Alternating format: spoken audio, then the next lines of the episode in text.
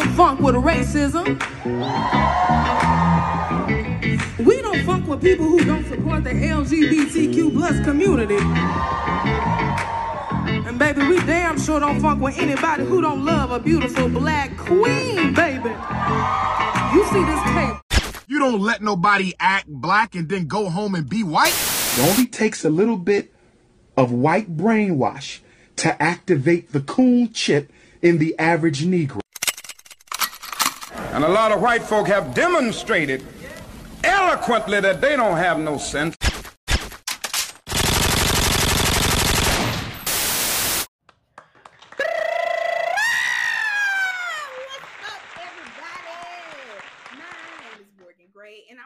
Thank you guys for coming back and visiting me here at the Afrocentric Podcast. Woo!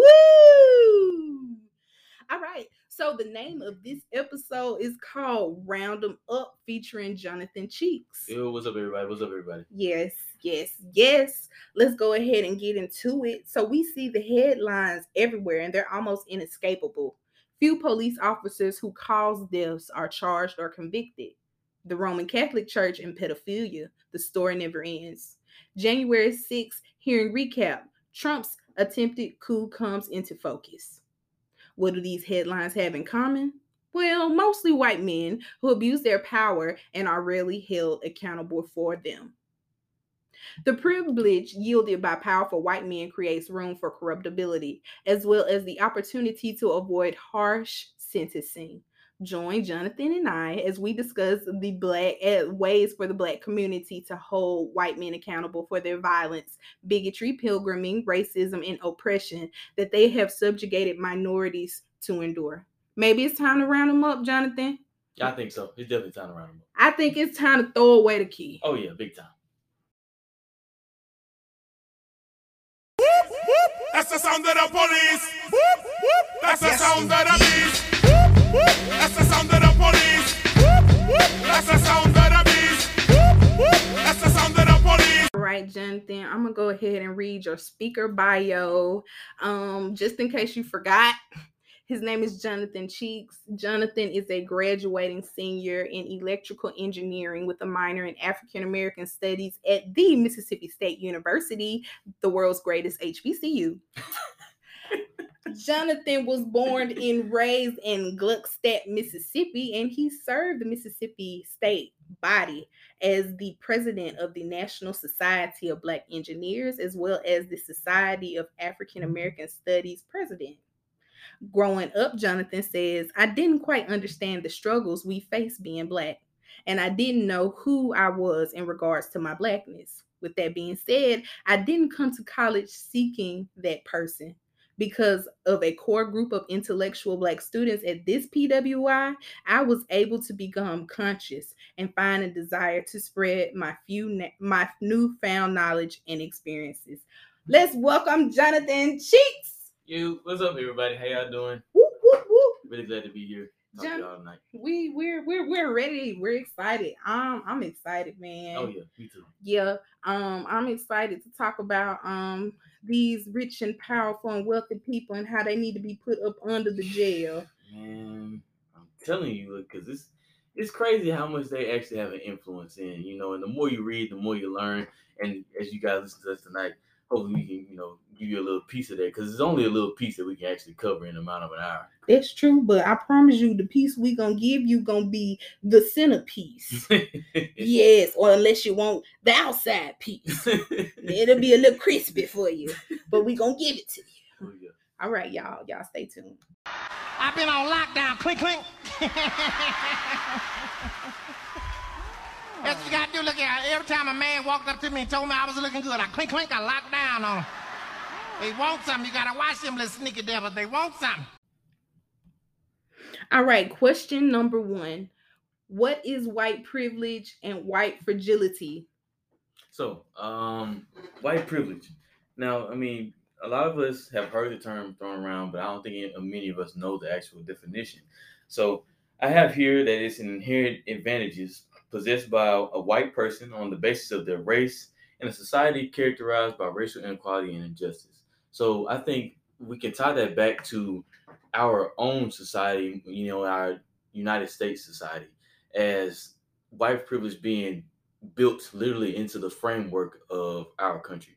So from the before the establishment of the Constitution, before we won the revolutionary, before they won the Revolutionary War, white privilege was built into that framework of this country. We were not thought of. We were an afterthought because we were essentially cattle. We were property. There was no thinking of us as being higher individuals. So, I mean, how could we, you know, be categorized into this uh, privilege of having, you know, access to land, access to um, loans, access to, you know, shelter. Or our own, own body, autonomy. All of that.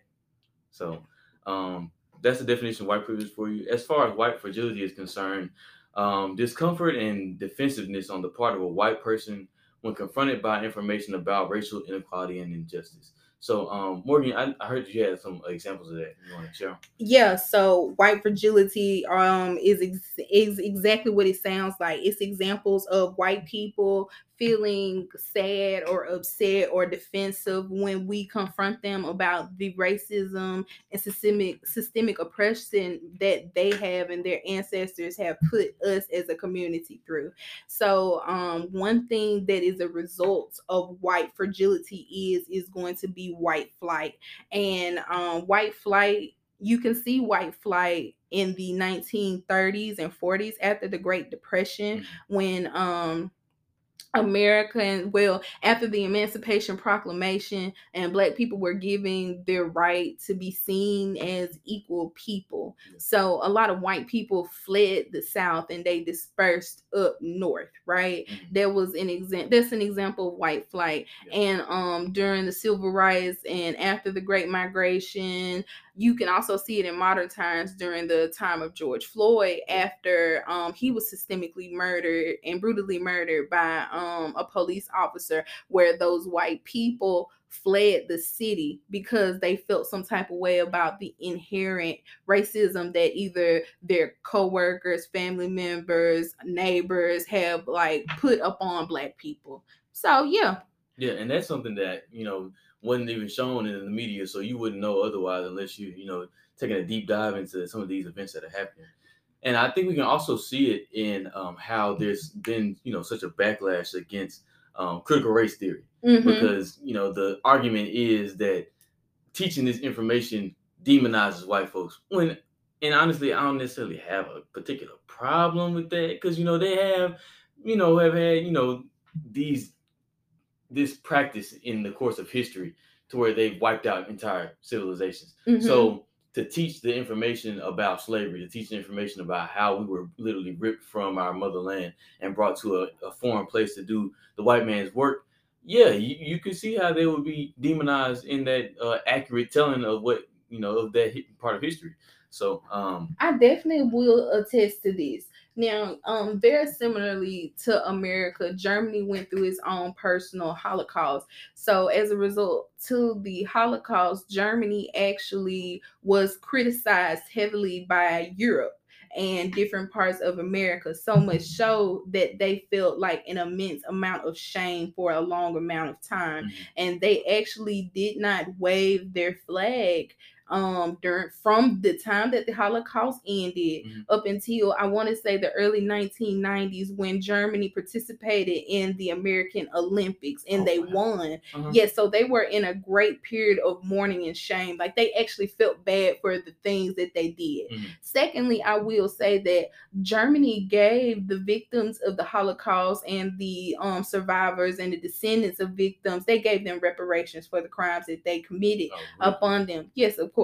Hmm. And then thirdly, they made sure to properly educate the people within the German education system about what actually happened during the Holocaust. Mm-hmm. Unlike America, where they try to hide yeah. the things that they did to us as Black people, they yeah. are very like honest and transparent about it, and they educate them properly so that their white people, the majority group up in their country, can actually empathize and understand why it is wrong. Yes. So I feel like Germany is a great example of why critical race theory is so important. Mm-hmm. I can totally agree.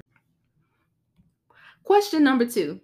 Do you believe that historically white men have been held accountable for the monstrosities that ha- they have committed on American soil? Historically, no, absolutely not. I mean, um, we have so many different examples of white white supremacy just wrecking shop on different aspects of Black life, whether it's social, social, um, economic, um, emotional, uh, mental. I mean, you, we have like ingrained in our in our like D N A the fact that, you know, like, for example, homophobia mm-hmm.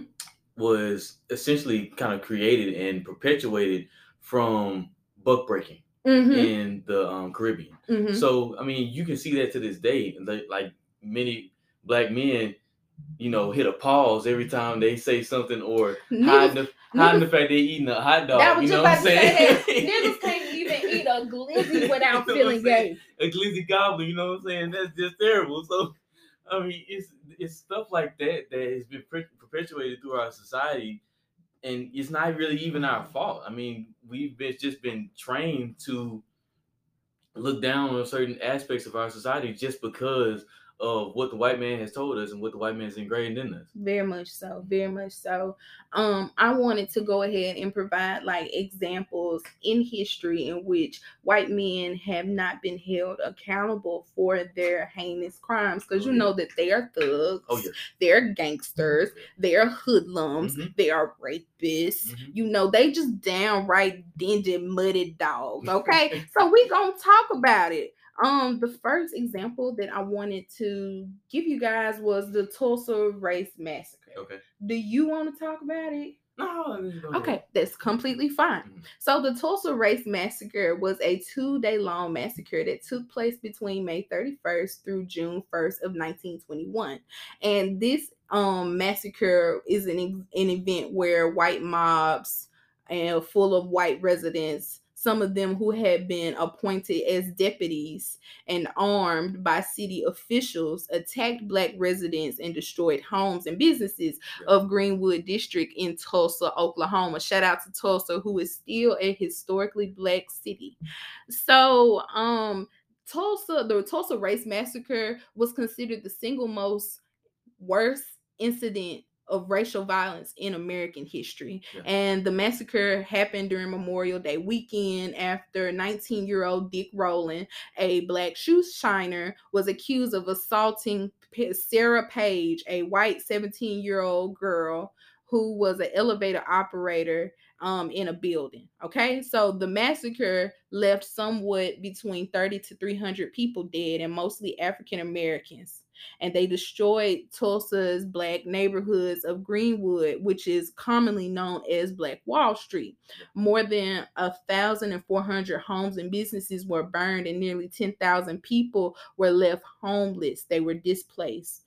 Um, I feel like Tulsa is one of those main key points of history that is so like untold, but it's so known within the Black community. Like everybody loves the idea and the story of Black Wall Street, where we are completely p- prosperous. We have money. We have what Doctor Umar would consider like what is needed in order to create a community: Black doctors, Black um, sources of food, Black farmers, and Black education, Black banks. They had all these things in one central area, so they were succeeding without white people. And that's something that I feel like white people do. You can all you people try to compare Atlanta to Tulsa, yeah. but Atlanta does not have that that like the whole Black hospitals, Black doctors, Black teachers. There there is not that. There's mm-hmm. still like the implementation of white people still present. Yeah. There's a large influence and focus of Black people, but it's not completely all Black prosperous like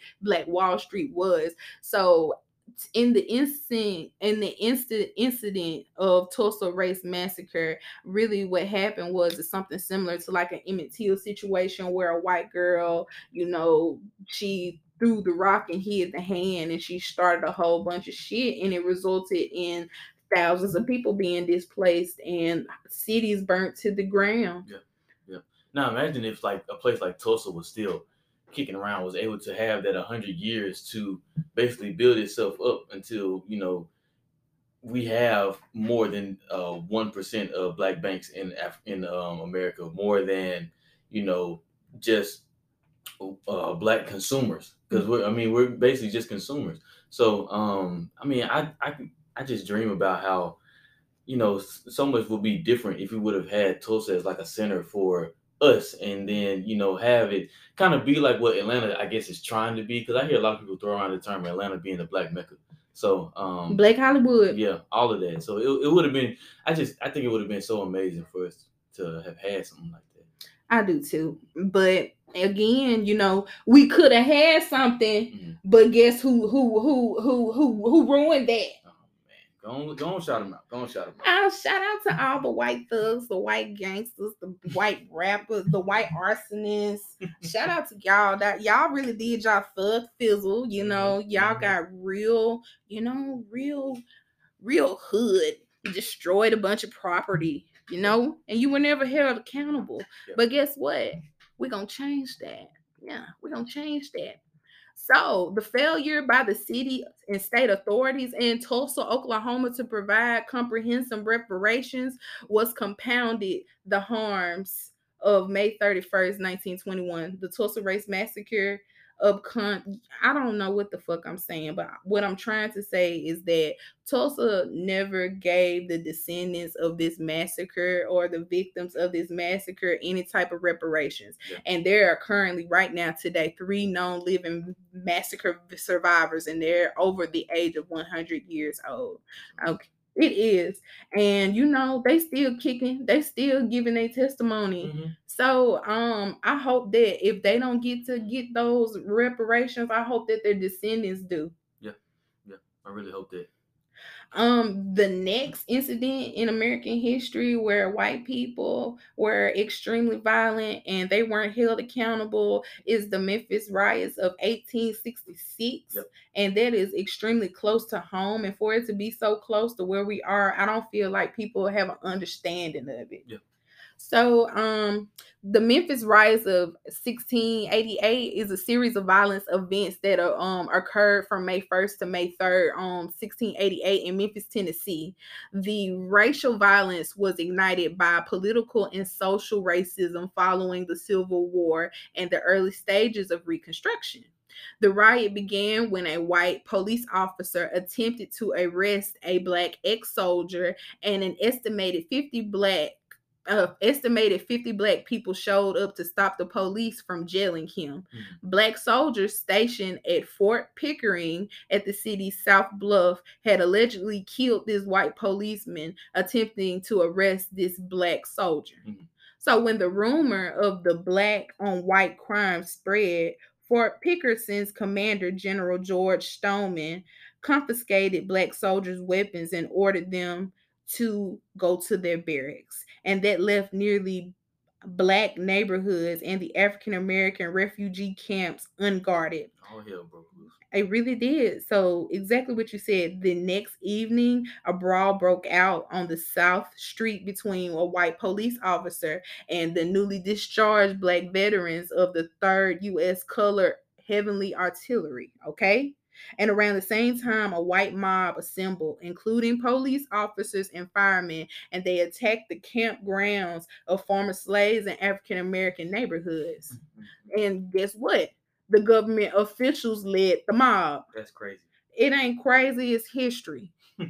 So these folks rallied the attackers saying, boys, I want you to go ahead and kill every damned one of the nigger race and burn them up the cradle. That's what they said. This is quoted. This is quoted. I'm at a loss for words. Don't be at a loss for words. I shouldn't be, because, I mean, this is not something that's that should be new to us. It's fine. Be. It's fine. Let me find them words for you, because all the crimes imaginable were committed, from simple larceny to rape and murder. Hmm. Yes, several women and children were shot in their beds.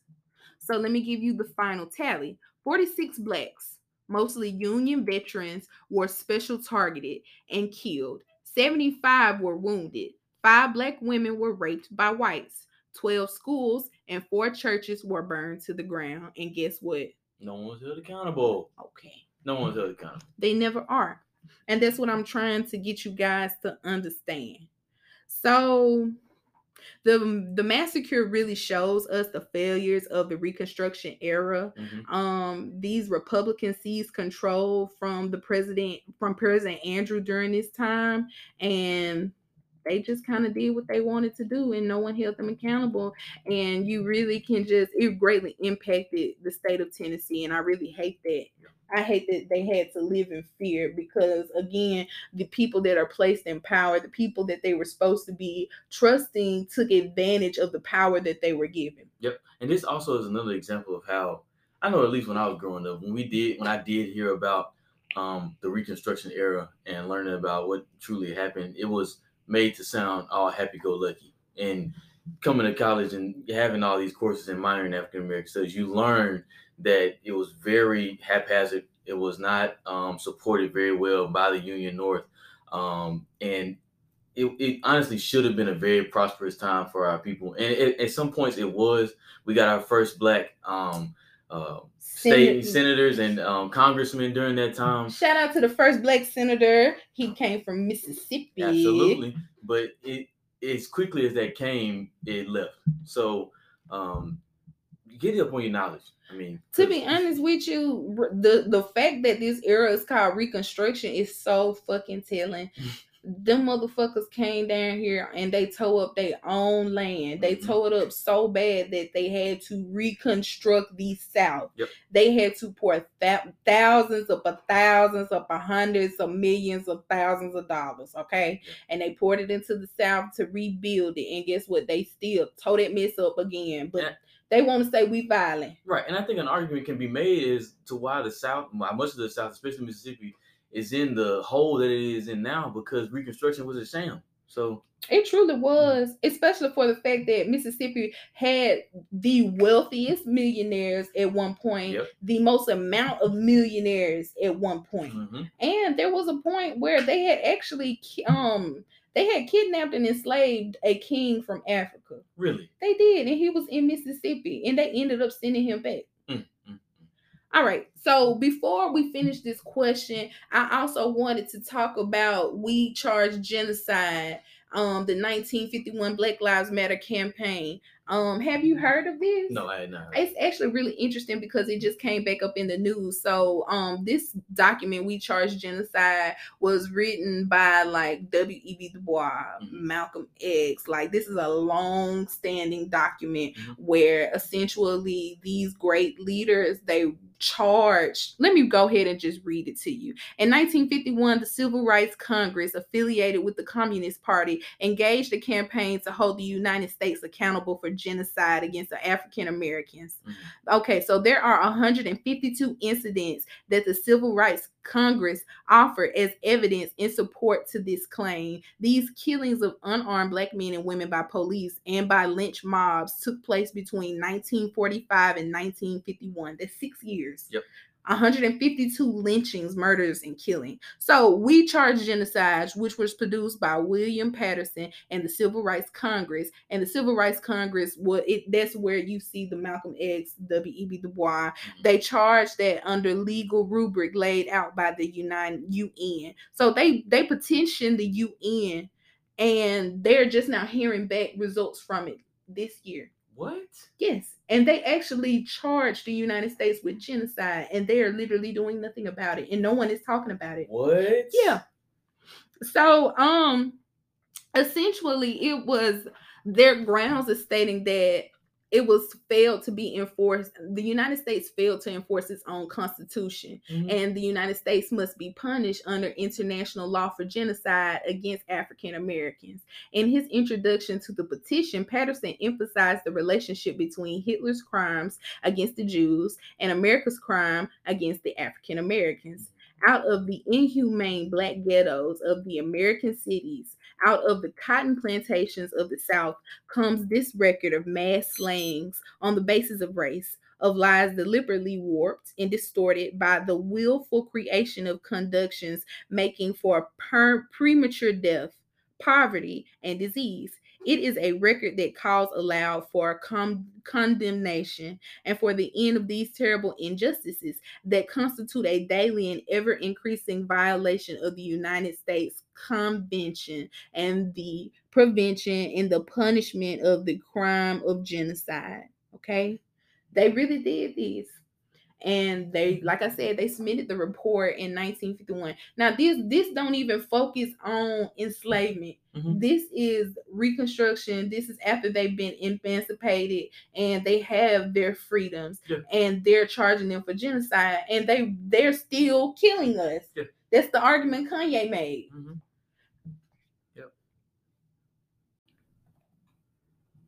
All right, so the next topic that we're going to be talking about is understanding the intersection of white heterosexual men and the privilege that it yields. Okay, so I wanted to start off by reminding you guys what whiteness is. Whiteness is the overt and sublime socialization, progress, practices, power structures, laws, privileges, and life experiences that favor the white racial group over all others, and refers specifically to the white heterosexual male subgroup. Now, Jonathan, why do you think I'm telling y'all that? So, I mean, you have to understand who is actually in control of what is currently, you know, happening to the black people in this country as well as other minorities in the country. There is no just mon- in in the sense that we, we that black people are not a monolith. White folks are not a monolith in the fact of who has control. Um, we are technically at war with the rich. Um, so the the poor white who live in the South, um, the women. White women who um, are, you know, tied to these rich and powerful white men, they are also in, you know, certain situations subjugated. Um, bef- like even during uh, enslavement, there were campaigns run to basically justify, like, like I guess, justify um, the difference between white men who did not have land and black people, because there was real, really no other difference other than the fact that we didn't have any land. They didn't have any land. Um, they were white and we weren't. So rich white men pushed that ideology. Like, the thing that you have over slaves is that you're white. So, you know, that, you know, also put the people who were in main control on a pedestal and gave them the ability to have the continued power that they've had up until current days. I mean, look at the way Donald Trump has incited violence throughout our country with just the the backwards white folks in, you know, the South, so and I mean, the West. Yeah, so that's a perfect example.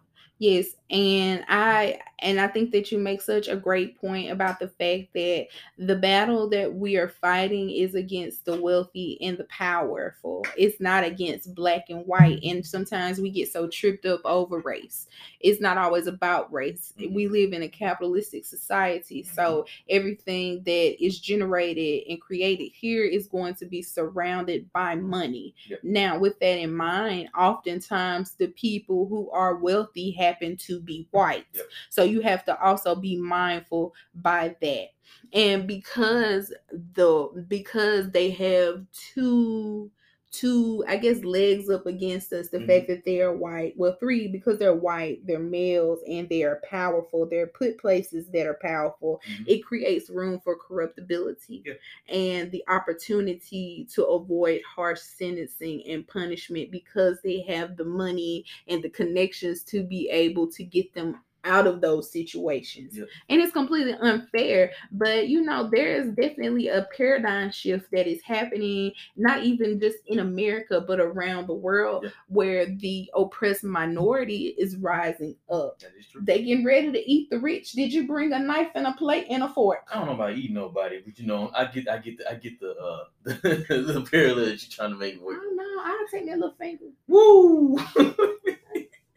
Um, but yeah, and a, an example for that, and in addition to that, I've been listening to um, more recently, uh, what is it? The women in Iran. Yes. I just got done talking about it. Yeah, those those those women are doing some amazing things, to be honest. Let's just go ahead and break that down for a second, just because I don't feel like I got a really good um opportunity to talk about it.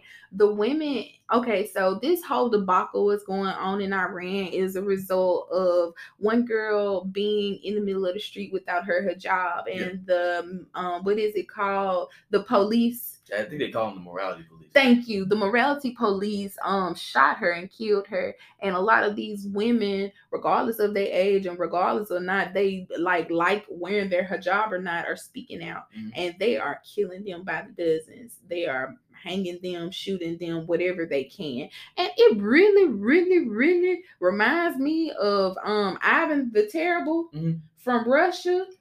He actually did something so similar during his reign in Russia. He had the, I want to say the Politsky, but he also had like a morality police where he would send these like Russian men out to like do his bidding. He would round women up, rape them, kill them, murder them, set the cities on fire.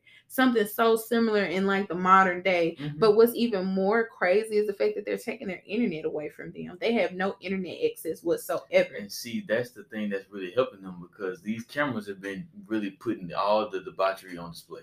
So, I mean, taking that outlet from them is really kind of shutting us off from, you know, supporting their cause, which is another example of, you know, uh, heterosexual male power in society.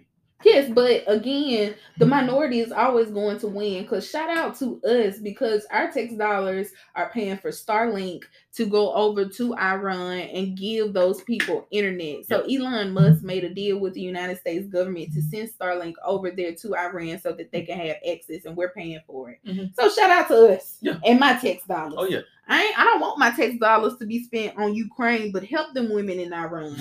I promise you, I'm not mad about it. We're praying for you guys. Um, so let's go ahead and move on. There are, that's really, this whole topic is really why we're here. And we're here really to discuss ways that the Black community can really hold white men accountable for the things that they have done. But the next thing to do is really just discuss these examples of these powerful white men in their primal and natural habitats, enforcing modern examples of violence, bigotry, racism, and oppression towards minority people. So yeah, let's go ahead and get into it. Okay, so the first topic I'm going to get into today is um, the police force, because um, there's a wide gulf that remains between the police perception of police violence and how it's treated in court, and police officers are really persecuted. Yeah, yeah. So um, at this point, I kind of wanted to give like a little bit of background on the actual police and what policing started as, and how we can kind of see it and kind of go into where it is now. So in the North, Um, the first police group or police force, you want to call it that, was started in eighteen thirty-eight in Boston. Mm-hmm. Um, they follow, they were following the example of the English, because they were starting to create the, I guess, what the bobbies and the watch, the night watches and all that, because the metropolitan areas were getting larger. They wanted to find a way to cre- kind of curtail the disorder in the cities because of all the, industri- the Industrial Revolution, basically. So um, in the northern states, it started as a private system. This was just like for the protection of property of the um, the Rockefellers and the uh, all of the the the elites, the elites, the monopolies in those larger cities. And as that, you know, kind of turned away from, you know, protecting the large assets, it became more of a system of keeping order in those large areas. In the South, on the other hand, we kind of already knew this. The police force started as slave patrols. Mm-hmm. So they were rounding up slaves who were runaway or um, who had actively, you know, bought their freedom, but were, you know, tearing up their freedom papers and sending them back into slavery. So the police force in this country has always had a um, a history of violence and outright control over genuine uh, general citizenship. So um, it's not a surprise when you see policemen automatically asking for your I D when they don't necessarily have to, um, throwing you into the back of cop cars and throwing stuff into your car, planting things on the people, and doing that because they have this air of absolute um, authority over you. And in reality, their job is to protect the public, not to control the public, not to um, curtail whatever maybe they be trying to do. It's just they're supposed to be working for us. And that's not what the case is today. Very much, very much so, and very well put. Um, now that you guys have an understanding of the Ku Klux Klan, ooh, I mean the police force, um, I'm going to give you guys a couple stats. Um, from two thousand five to two thousand fourteen, about five police officers are persecuted a year. Mm. So starting from two thousand fifteen, the average is up to roughly thirteen police officers being persecuted a year, meaning cops are now persecuted in a less than two percent of fatal shootings and up from less than one percent. Mm. But the convictions have not increased much. Um, And I wanted to point out the fact that many social and legal factors contribute to the low rates of charges and convictions. Cops under cultural pr- um, pressure actively protect each other, and they make it more difficult to do anything to investigate fatal police shootings as an illegal act. Yeah, especially like a brotherhood. I feel like um, we really could see this with Uvalde. Yeah. Uvalde. So um, we all know about Uvalde and the fact that it was so hard for the people to be able to obtain the tapes, yeah. the um, footage of what the police officers were doing. And you know why? Because they were protecting one another. Oh, yeah. And they were, they like, oh, even the mayor of Uvalde, she, um, that person, I don't know what their gender is. I'm sorry to that man. But um, they were like, good luck trying to find footage. He was already, because it's always some bullshit. It's like crazy. Mm-hmm. It's always bullshit happening. You loud it. That's what they be saying. Mm-hmm. And they that's just really what they do. They will do anything to uphold white supremacy and get what they want. Yeah. Um, I wanted to go into another case that I found out because, yeah, we're talking about um, persecution rates, whether or not where they're coming from. But I also really want to place the emphasis on the fact that police officers do create opportunities for corruption. So um, there's an incident that recently came out two days ago of three police officers having inappropriate relationships with a young woman who later killed herself. Yeah. So this is from Stranton police officers. I don't know where Stranton it, but fuck you. So three Stranton police officers who um, have resigned from their roles with the department engaged in inappropriate relationships with a teenage girl who died by suicide later that year. And um, the girl's name is Sandra Birchmore. Um, originally, she came to these officers. His name is Matthew Farwell, his twin brother, William Farwell, and Robert Devine for a mentoring program, right? Mm-hmm. When she met them, she was thirteen years old. And they started a sexual relationship with this girl when she was fifteen. And the first man, Matthew Farwell, was twenty-seven when this started. That is grooming. That is their, they're so predatorial that they met her when she was thirteen. They waited two years, developed a relationship with her, started having sex. And it's not just one of them. They passed her around. They smashed and passed her. Mm. So again, their names is uh, former officers, Matthew Farwell, his twin brother, little incest, huh? William Farwell and Robert Devine. They passed and smashed her around, and sometimes they were texting her while they was on duty to arrange meetings. It sounds like a little Eiffel Tower action going on, brothers. Matthew Farwell got her pregnant, and he tried to cut ties with her afterwards, and Sarah killed herself last year while she was expecting her first child. So, um, Sarah, Miss Birchmore, is an example of someone who was failed by, manipulated by, and used by police officers in authority. And currently right now, former officer Matthew Farwell is thirty-six years old. And um, when, when I say people in power, yeah, he was a detective and a former president of the patrolmen's union in that city. Of course. And, you know, you, you grow up watching these, you know, crime T V shows where the cop's always a good guy. The detective's always the one, you know, smart, is always good looking, you know, doing the right thing by the right people, you know, for the right reasons. And in reality, more often than not, that's not the case. And I think that also plays into how much they can really get away with. You you come under the impression that uh, you come under the impression that cops, you know, can't do no wrong. They they they're just the, the people who are saving us. They're the Superman of our society. When in reality, it's just not that way. And of course, there are good cops, and you will see good cops around in different places. But the bad apple is always going to make the tree, you know, stand out in the uh, amongst the tree of good apples. So it's it's just really sad, to be honest. It's just very sad, and um, it's pathetic. Fuck mm-hmm. sad. Them niggas is pathetic. They like those men. They wear their uniforms, and they are the rejects. They not smart. It it don't take much to become a police officer, which surprises me, honestly. It don't. It do surprise me, but meeting the people that choose to be police officers, mm-hmm. I can see why. Yep. They stupid. And then they got the right, they feel like they had the right to be able to talk to people in a type of way just yep. because they got a little badge. They got a little piece of aluminum sitting on top of their chest. They think they doing something. Mm-hmm. Let me be quiet. All right. The next group of people um, that are in power who abuse the power that they have, I wanted to talk about is the military. Mm-hmm. Okay, so one in five applicants to white supremacist groups claim to hold or have former ties in the United States military. Of course they do.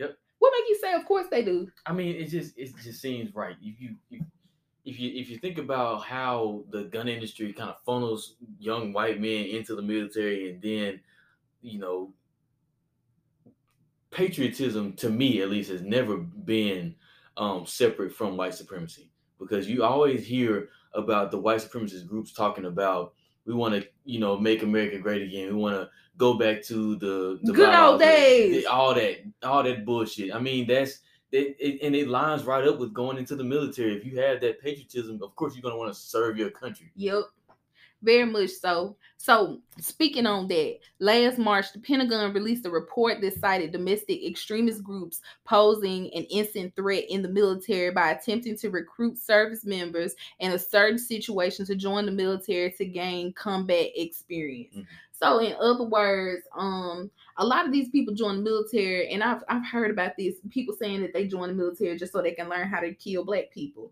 Really? Yeah. Hmm. Yes. Pew pew.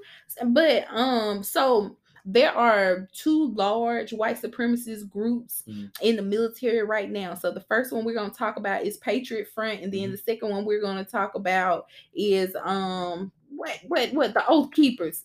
Yes. So um, Patriot Front is a white supremacist and neo-fascist hate group. Mm. And they emerged as a rebranding of the neo-Nazi organization, the Vanguard America, in the aftermath of two thousand seven Unite the Right rally in um, Charlottesville, Virginia. Mm. And the Patriot Front represents one of the most prominent white supremacist group in the country, and is led by Thomas Rizzo, a twenty-three-year-old man based out of, of Dallas, Texas. Yeah, show you right, Dallas. Show you hate, baby. Now y'all folks want to go out there. Y'all be careful going out there to Dallas. Uh-huh.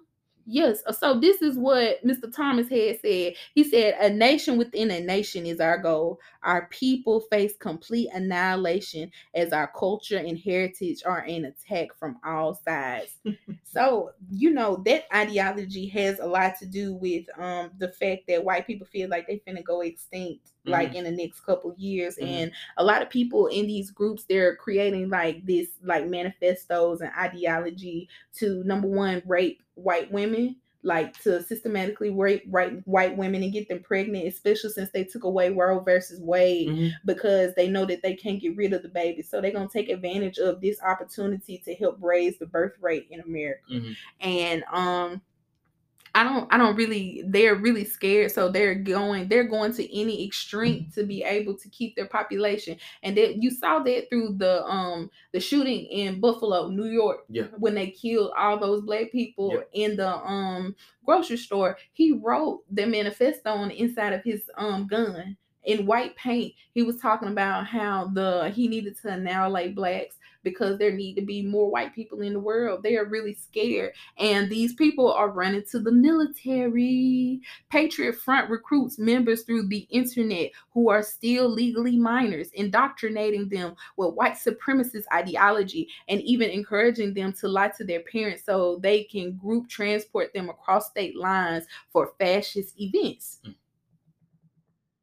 Yeah, that's Patriot Front. But more interestingly, we're going to get into the Oath Keepers. Yeah. Have you been seeing the Oath Keepers in the news lately, Jonathan? Yeah, that was um, the group that were trying to crash that um, pride parade.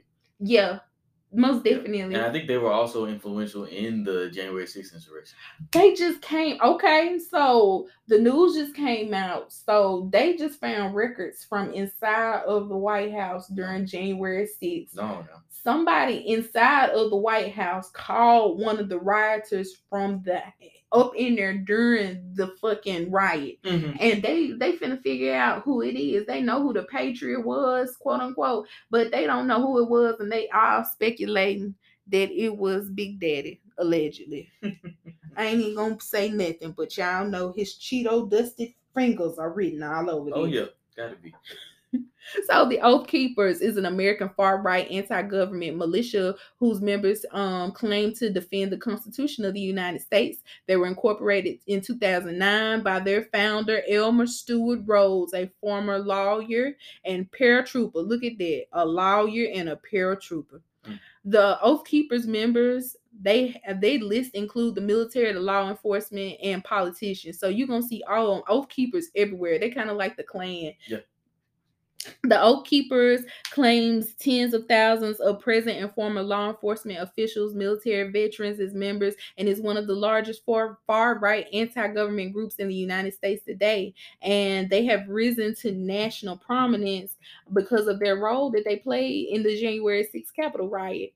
Um, it highlighted fresh concerns of the domestic extremism in the military after several former and current military members were caught for their involvement in the riots. But eleven members of the far-right Oath Keepers militia, including their leader, Stewart Rhodes, has been charged with seditious conspiracy for their roles. Mm-hmm. Now, although they have been charged, their crimes are not equaling the amount of time that they're spending in jail. Mm-hmm. So the person who has received the most amount of like time is the, the, the nigga that was there. Really?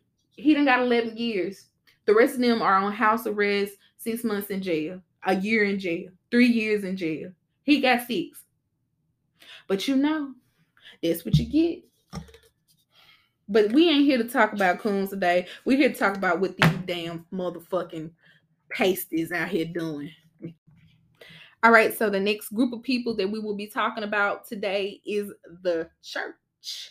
Because the church actually has a different set of privileges and powers that we want to focus on surrounding pedophilia. Yes, yes, man and boy love. That's what they want. That's not what they said they want. That's what they said they wanted. Oh, they done rebranded pedophilia. I claim a conspiracy. I claim uh, contradictories. I claim all of those. Because how y'all gonna be out here? Well, they gonna claim the fifth and they gonna plead it too, mm-hmm, after we get done with them, because we gonna put that ass all up in jail. Mm-hmm. So this is what Robert Jones, the founder of the Public Religious Research Institution, has to say about the white church in America. We white Christians have not just been complacent, complacent or complicit. Mm-hmm. Rather, the nation's dominant cultural power. We have constructed and sustained a project, a project of perpetuating white supremacy that has framed the entire American story. The legacy of this unholy union still lives in the D N A of white Christianity today, and not just amongst white and evangelical Protestants in the South, but also amongst white mainline Protestants in the Midwest and white Catholics in the Northeast. That let you know so much. Yep. What did it let you know, since you know it's, so much? It's, it's telling you that, I mean, they know. They, they've always known that it's been in hand in hand with some of the most detrimental sociological events that have been going on, like under the radar, at least. So um, the the raping of young boys in the church, that's a big one. Um, taking advantage of women based on your placement in the church is another one. Um, even if we can take it all the way back into um, the time of the kings of England, you know, where they were, with the start of the Catholic Church, had, you know, built into the law and jurisdiction of the people in England. So Lord, don't they, let us talk about the Vatican.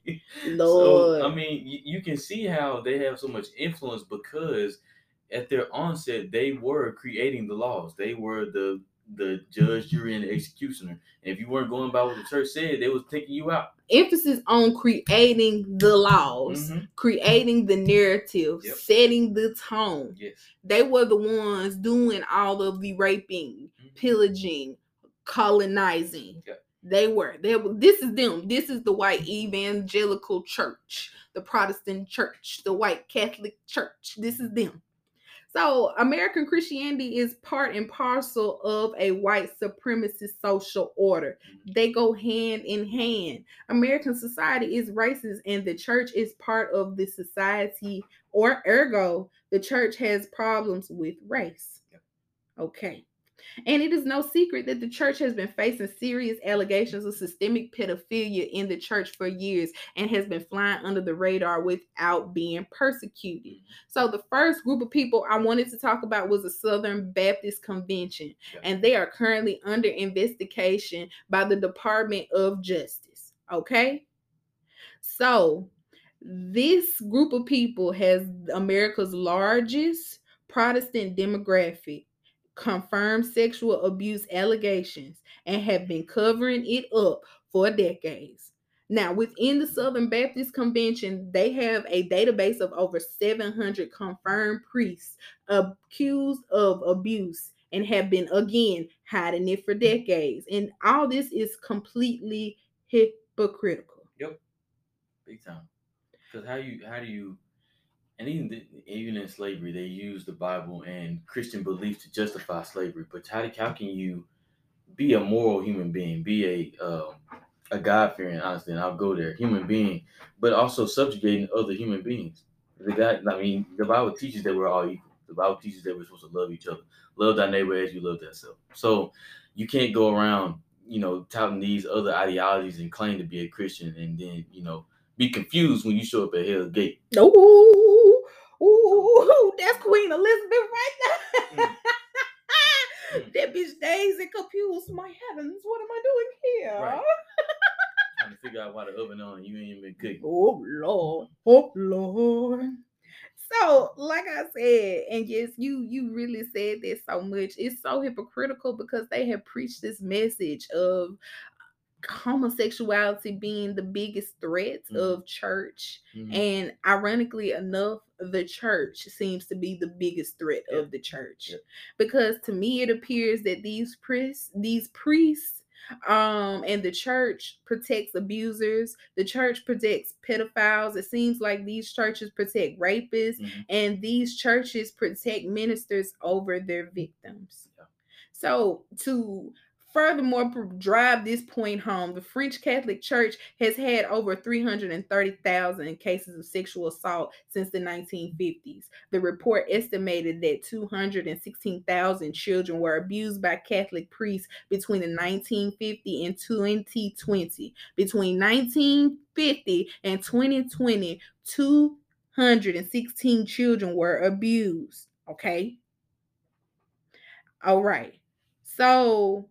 And I also want to say that around eighty percent of these victims were boys. No. Why do you think that these people are able to do this?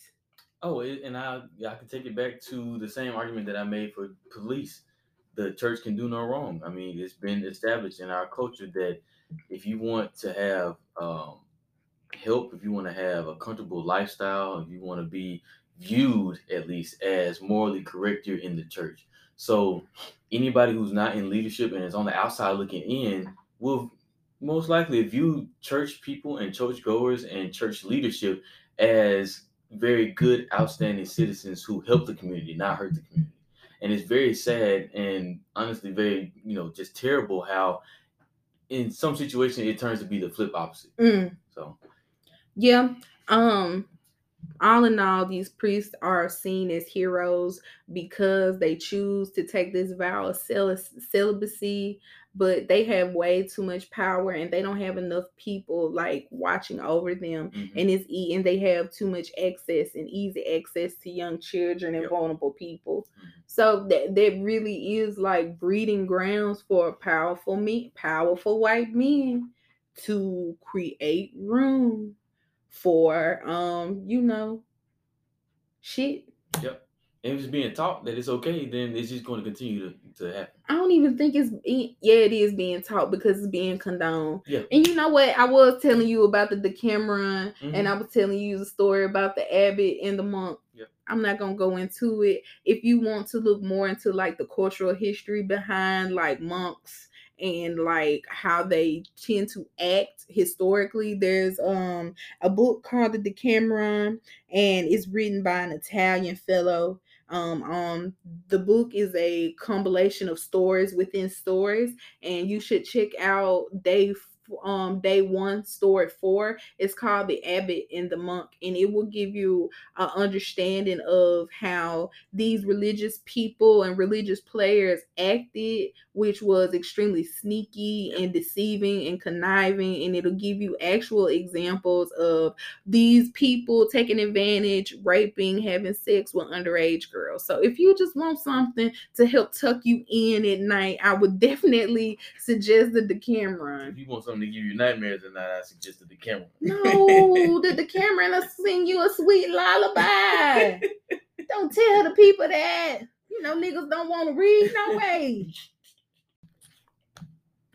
All right, what are some useful ways and strategies of holding powerful white men accountable for their actions while protecting the Black communities from their violence? Yeah, so um, something that we've honestly been seeing a lot in social media, especially TikTok um, and Instagram, people video literally everything. Mm-hmm. So in especially in the George Floyd case, a lot of the, the link pin in that case was the fact that they had video of this police officer having his neck, his knee in George's neck. So I say, I say George Floyd. Yeah. So if you if you are in a situation where you see something that you may find strange, if you see something that you know for a fact is wrong, pull your phone out and video it, because the more that we have evidence of them doing these things, the more that people will stop stop. doing what they're doing.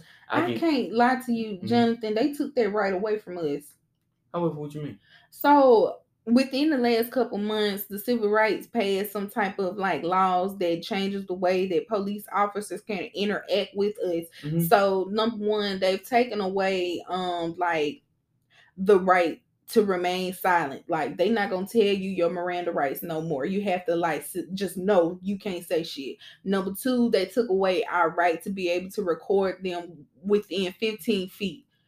Really? It's a lot of new cases now, and it's like a very new case where police officers have been taking phones and like saying that they that you can't record. And I've also seen a video of this Uber driver. He's there's a man in his car, mm-hmm. and the police is pulling the man over in his car, and he's recording because he's driving and he's scared. The police is trying to take his phone from him, and he's like, "What if? What if something happened? What if I'm pressed charges upon? I'm innocent in all this." The mm-hmm. police is trying to take his phone because they taking our right to be able to do that. Mm-hmm. You got to record from a distance. Well, that's, that's crazy, because I mean, if that's the case, then that's definitely unconstitutional. It but I mean, who, if well, they, fuck a constitution, right? They don't care. No, they, they don't. don't. They gonna read it whichever that way they want to. Yep. But I mean, if you have the opportunity to be able to record, I will say something. But furthermore, I, furthermore, um, get get get off the phone, get in the field. Mm-hmm. That's real shit. So a lot of people are becoming des-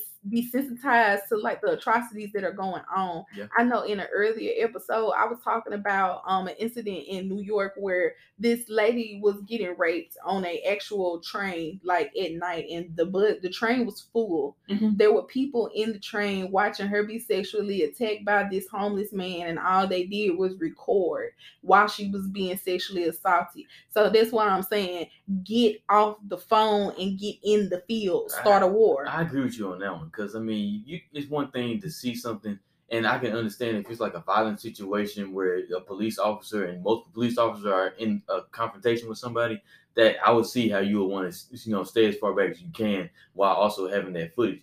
But I mean, I, I take the protection of women very seriously. Uh-huh. So, I mean, at that point, you it is a full train. Somebody got to make the first move, and then I have other people follow along. There's nothing wrong with you protecting somebody. Them folks said, I'm finna mind my business. And in some cases, yeah, mind your business. But if you if if you are in a position to help, help. Yeah. Yeah. Um, what is another piece of advice of holding white men accountable? I mean, it's okay. Historically, uh-huh. we we we can look back on during the Civil Rights and little, uh, slightly before the Civil Rights Movement, um, and after the Civil Rights Movement, we just that whole little area between nineteen forty-five and into the nineteen sixties.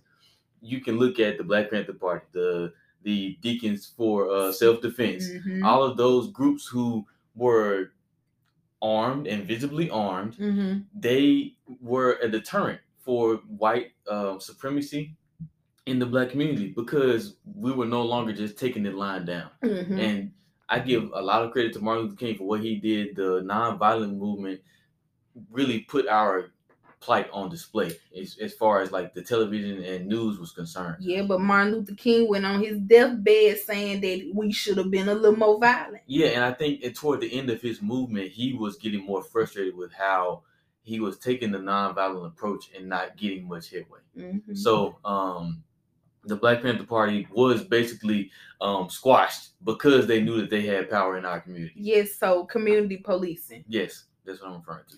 Um, most definitely agree. I think that community policing, number one, gives you agency over the community. You don't want police officers in your communities that don't understand your communities or the people within your communities, especially those who are disabled, mm-hmm. have mental health issues.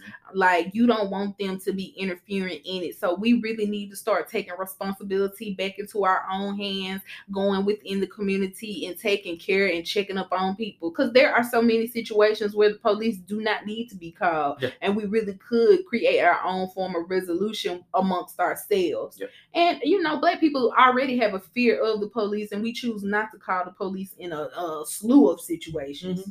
Yep. And honestly, like calling nine one one is really a catch-all for all situations.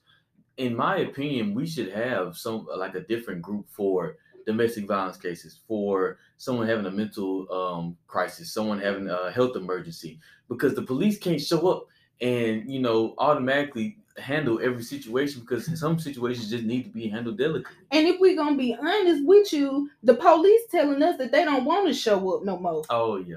Yeah. Been seeing that, too. Been seeing that, too. All in Atlanta, mm-hmm. they said, baby, we is on our break. Mm-hmm. Yeah. And that's them.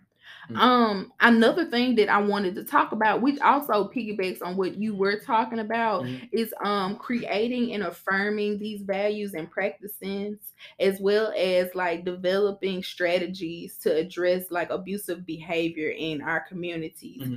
and creating like research centered around the discrimination. Oh, that's a great that's a great point. Creating like Creating and addressing deconstruction of like white men's sense of privilege. Mm-hmm. So I actually read this article two days ago, and it's called "White Male Privilege yeah. and Intersectional De- um, Deconstruction." Okay. And it's really interesting. So it's about uh, studies, and they took in several groups of white men, mm-hmm. and you know they had a focus group, and they had two different groups where they put them through different types of testing and survey surveys that help like break down and um analyze what it is what they were doing. So they helped them deconstruct through um what is it psychological writing, mm-hmm. um through peer writing, their ideologies and methodologies, and help them like I guess not look at the world through a privileged perspective. Huh.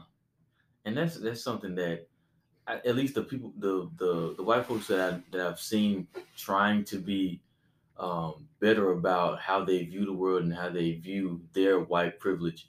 Um, it's something that they seem to struggle with because they've grown up without even knowing that they have white privilege, first off. and to to see that they have white privilege and then consciously act on it, you know, is different, because that be is, for them, it's almost like, you know, figuring out how to breathe again.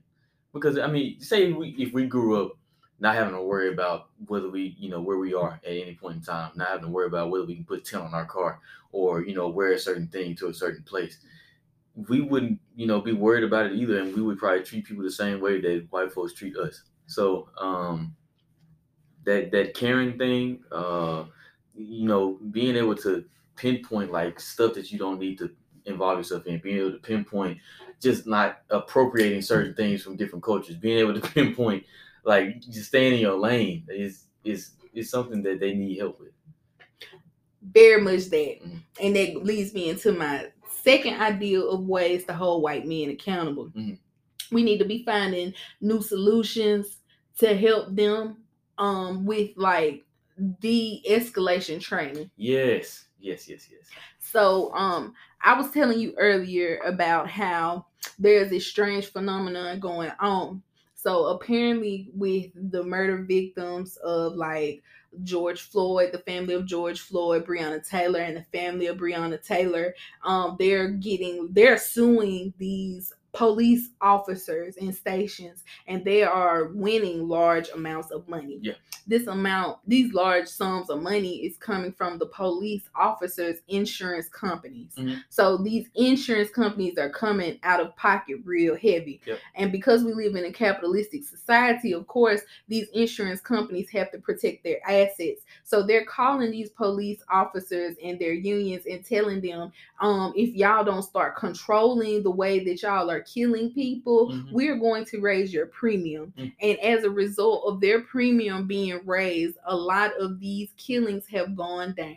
Yeah. Now, you cannot expect white people or these groups of white supremacists to have the capacity to empathize with the fact that they are literally taking life away from black people, but you can expect them to understand when you fucking with their money. Yeah. So it's it's that's ingrained too. Yes, and it's because again we live in a capitalistic society. We have to start looking at ways that impact their money. Yep. So maybe it's time for us to go back to what they were doing doing during the Civil Rights Movement: boycotting, not spending our money in certain places, putting money back into the black communities, right. and starving them financially to where they will act right. And that's something that I've, we've been hearing multiple different times uh, from different. Um, civil rights activists of today, where they say like, you know, don't spend your money in certain places because I don't. If if you do that, you're just feeding the fire. I'm, I don't like, honestly, okay, I live in a very small town. We I live in Starkville, so there are only so many places where I can go and shop. But mm-hmm. if I can help it, I'm not giving my money to Walmart. Mm-hmm. I'm not giving my money to Chick-fil-A. I'm not giving my money to McDonald's or Wendy's. Mm-hmm. Why? Because they don't support none of the stuff that I support. And when, when shit hit the fan, they always show their ass. Yep. Yep. Um, but yeah. Really and honestly, what uh, the final thing that I wanted to say about um, holding people accountable and protecting the community, lastly, is to provide safety and support to those who have been targeted. Yeah. And I think that is the main point of this. Although it's so important for us to hold these white people accountable, somebody got to be around to tell the story. So with that in mind, when these atrocities, monstrosities, whichever word you want to use, do happen, we need to be able to protect those victims. So number one, they can be able to come out. We need to provide safe spaces for them in environments and curate these environments where they'll be able to speak their truth and they feel comfortable being able to do so. And they need that type of protection. I'm not talking about texting them and making sure they made it home. I'm talking about um, call the new Black Panther Party and have somebody on standby to make sure ain't nobody bothered. bothering them. Right. And it's getting to that point in American in in history where we really do need to be showing up and showing out for one another. Yeah, that is true. I completely agree with that one. Thank you. Shout out to the slaves. Yeah, shout out to the slaves. You feel me? Shout out to Harriet Tubman. That shout out to she's bitch. A real nigga. Shout out to the real niggas. And shout out again to all those people who hate my guts. Y'all are doing a justice and an effort to the world. Keep breaking these men down one at a time. You are obsessed and sick. Yeah, yeah, man. Now it's time for the big black shout out, man. We come into your live, man, with the juke and jive, man. Oh, yeah, baby. Yes. So the big black opportunity of the shout out for the people of the Negro community. Yes, the big black shout out is an opportunity to help curate the black dollar and put it back and circulate it back into our communities and for audience members to explore black owned hidden gems. So Jonathan, who would you like to shout out? All right, so I got a few for y'all today. So first off, I'm going to give y'all Offbeat Record Shop, and this in Midtown in Jackson, Mississippi. That's the capital of Mississippi. And um, Offbeat is a record shop that's not just a record shop. They have their own merchandise. They sell um, comic books. They sell manga. They sell um, records, of course, record um, record players of all different types. And the place is owned by uh, D J Venom. He's been in the uh, integral part of the community for a long time, and they're actually in the process of moving. So if you want to find out how you can help them, you can go to offbeat dot j x n dot com, and you can find them um and you know support them and give donations to their shop, because they are trying to expand and be a better part of our community. So go shout out, um go look at Offbeat Jackson in Midtown. Shout out to you, Offbeat. I love that for y'all. What did you say the owner of Offbeat, his name was? D J Venom. Shout out to you, Big Daddy D, D J Venom, Slime Season, Slap, Slap. Yeah. All right, who's the next person that you would like to shout out today? Yeah, so the next two groups are both, um, they're both gaming groups. The Problematic Posse is on Discord, and I have a link that I'll probably um, give Morgan to drop at the end of this uh, Spotify episode. And um, you can follow them. If you're into video games, they're also from Jackson, Mississippi. I went to school with one of the guys who's on that group, and um, they do a lot of fun stuff too. So if you're interested in any of that, you can go look at um, the Problematic Posse on Discord, as well as my own friend group, the Jaeger Junction, um, product of Jaeger Gang Incorporated. We were started right here uh, in Mississippi State, but we're all from Mississippi. And, uh, well, mainly from Mississippi. And we also play video games. So if you want to see me get cracked in a couple different video games, you can find us on Discord as well. Y'all be talking shit? Yeah, we be talking shit. What y'all be talking about? And we really be talking about how I suck at the game, you know what I'm saying? How I'm always getting killed and stuff like that. But, you know, it's all fun. It's all fun and games. I know I'm not good. I just like being on there with my boys. So. Oh, I love it. That's really good. Yeah, and then also we have an artist, okay? Yanaje, she's um also from Jackson. Her single, Run It. Run It is on uh, all streaming platforms. We went to school together. Um, Breonna's a good friend of mine, and um, she's doing big things. And um, the song is fire, honestly. I, I thought she was going to be singing on it, but she was rapping. So it's cool. Go check her out if you're into music and, like, and stuff like that. And then lastly, you know, I got a, um, a soft spot for clothing brands. So Eli and Legendary Hearts is a new brand. Um, it's a new clothing designer trying to make a change in the world, right? So Um, he has some really fire clothing pieces. He makes puffer jackets, hoodies, uh, sweatsuits, um, biking shorts, jean shorts, uh, cooch cutters, whatever you're looking for. Mm, Hoochie Daddy shorts. I don't, I ain't seen what the Hoochie Daddy shorts yet. No. But yeah, but he he and he he is a jack of all trades, honestly. So you can find him on Instagram at Legendary Hearts One. That's um, lowercase, no spaces, Legendary Hearts, and the number one. Um, and if you're interested, you know, just go buy some of his merch.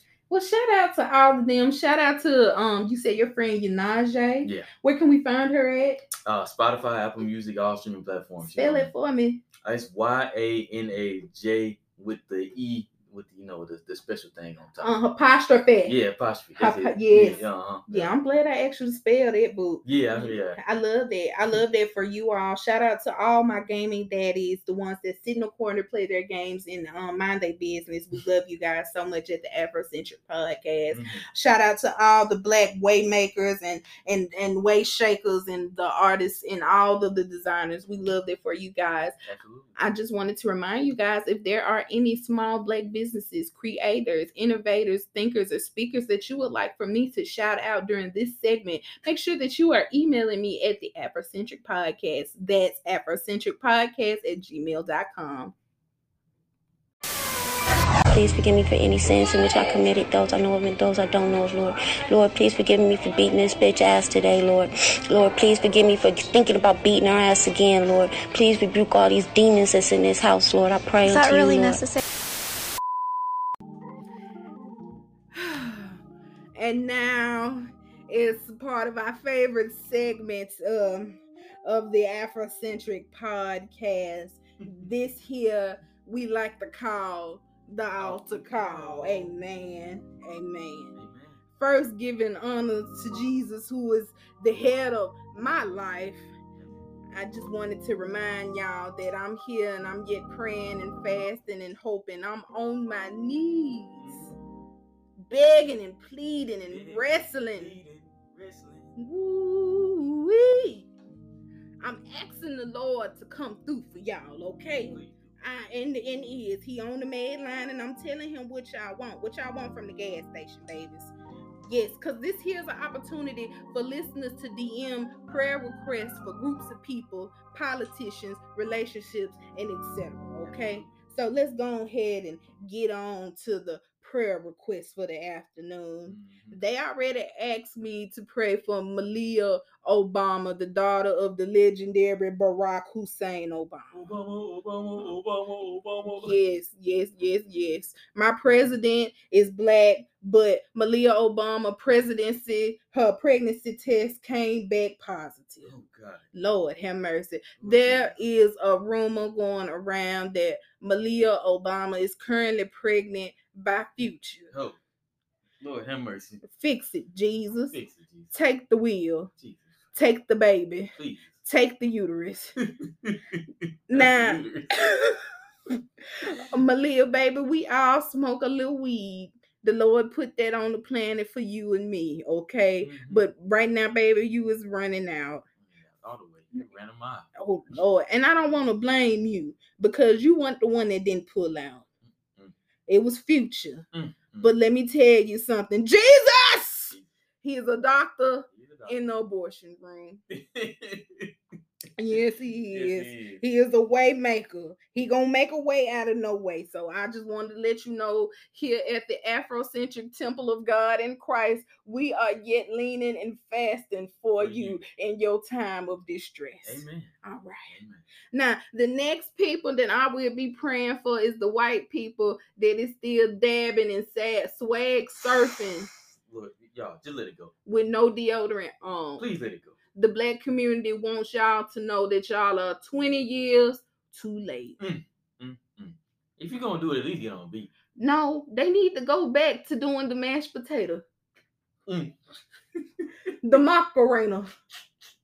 The mashed potato ain't even there. The, the Macarena ain't even there. What do white people do? I don't know what they do. They uh waltz. They, they, they. Do they do that? They waltz. Okay, all right. We'll let them waltz. So here we would like to extend y'all to come and waltz with the praise and worship team. Mm-hmm. We got some white face masks for y'all so y'all can dance for the Lord. Mm-hmm, absolutely. Yes, let, let what the Bible say, Jesus say, let everything that have breath praise ye the Lord. Amen. So we're going to give y'all an opportunity to lift his name. Praise him. Waltzing in the Afrocentric ballroom for Jesus. Amen. Amen. How that sound? That sounds pretty good. I love that. The Lord making a way out of no way. Absolutely. So the next thing I wanted to pray about on this afternoon, um, I wanted to talk to y'all about uh, asking God for Sierra's prayer. Mm. I want y'all to know that y'all need to be asking for the prayer that Adele, Adele let loose. Because the Lord, he really did move on her behalf. She truly did. She let loose and let go of that weight. Mm-hmm. And we want to know, Adele, what tongue is you speaking in, baby? We want to know if you speaking in the tongues of liposuction. We want to know if you on the dumbbells yeah. or if you was on crack. We just want to know. We do. And if you was hungry, you can always come by the pantry and we will give you something to eat because you look a little hungry. She probably lifting weights a little bit. That girl wasn't lifting. She was lifting a microphone. Oh, my goodness. Lord have mercy. Amen. Amen. And thank you so much for uh, your vocal stylings, Adele. We need you here at the uh, children's choir. All right. Lastly, the brother, Mister Victor, who is also over the Treasury Department here at the Afrocentric Temple of Je- God and Christ and Jehovah, where the cup runneth over. Yes, yes. Yes, he has asked that we pray for enlightenment. Mm-hmm. and realizing why, in fact, that we do have the answers. Mm-hmm. He also said that we is still praying for the rappers, which happen to do the most dangerous job in America. Absolutely. I would like to add that God is also still in the business of blessing all the trap niggas. He is. He, yes, is, he is. Yes, he is. He yes, is in he the is. blessing business.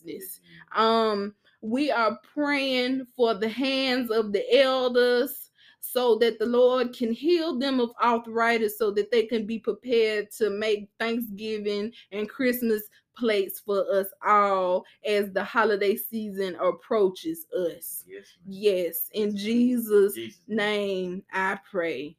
Let every heart say amen. Thank y'all, thank y'all. Amen.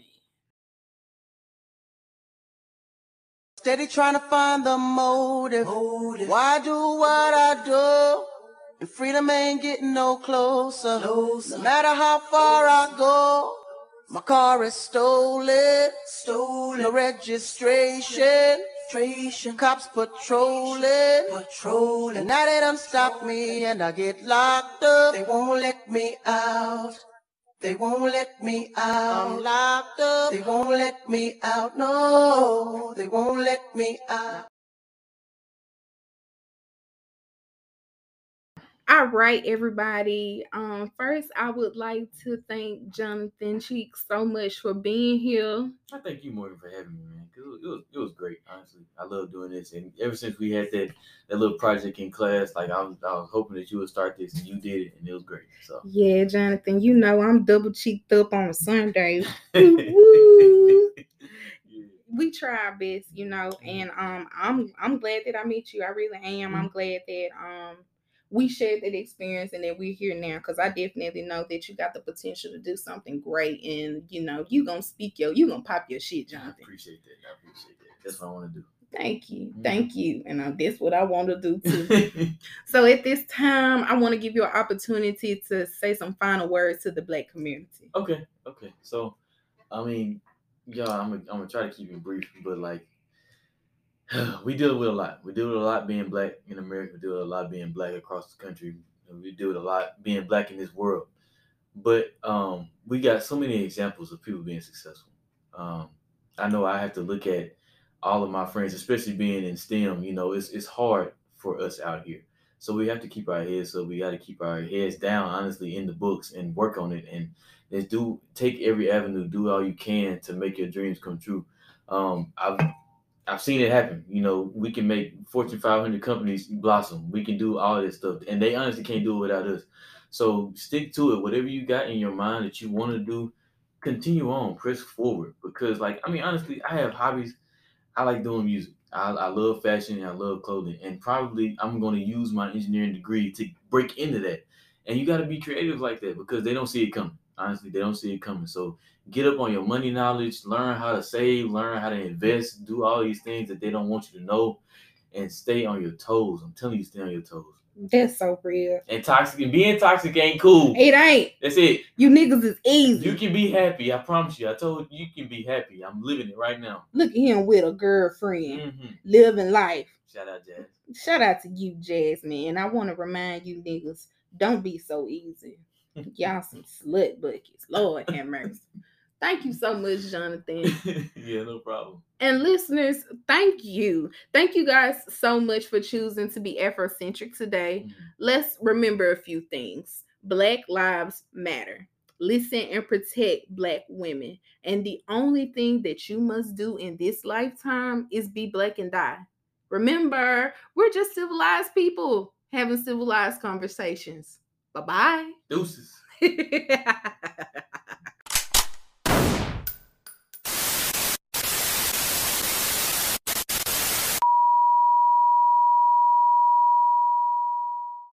White rage is not about visible violence, but white rage is subtle. It is corrosive. It operates through the state legislatures, through Congress, through the judiciary, through school boards. It cloaks itself in legalities. Because it's so quiet, it's so subtle, you don't see.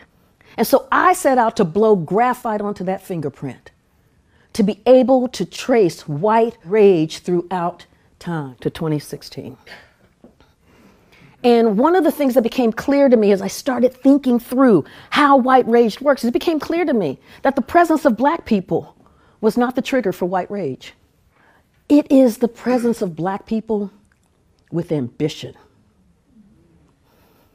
the presence of black people with drive, the presence of black people with aspirations, the presence of black people who achieve. It's the presence of black people who refuse to accept their subjugation, the presence of black people who demand their rights. That's the trigger for white rage. And this society has therefore punished black resilience and black resolve.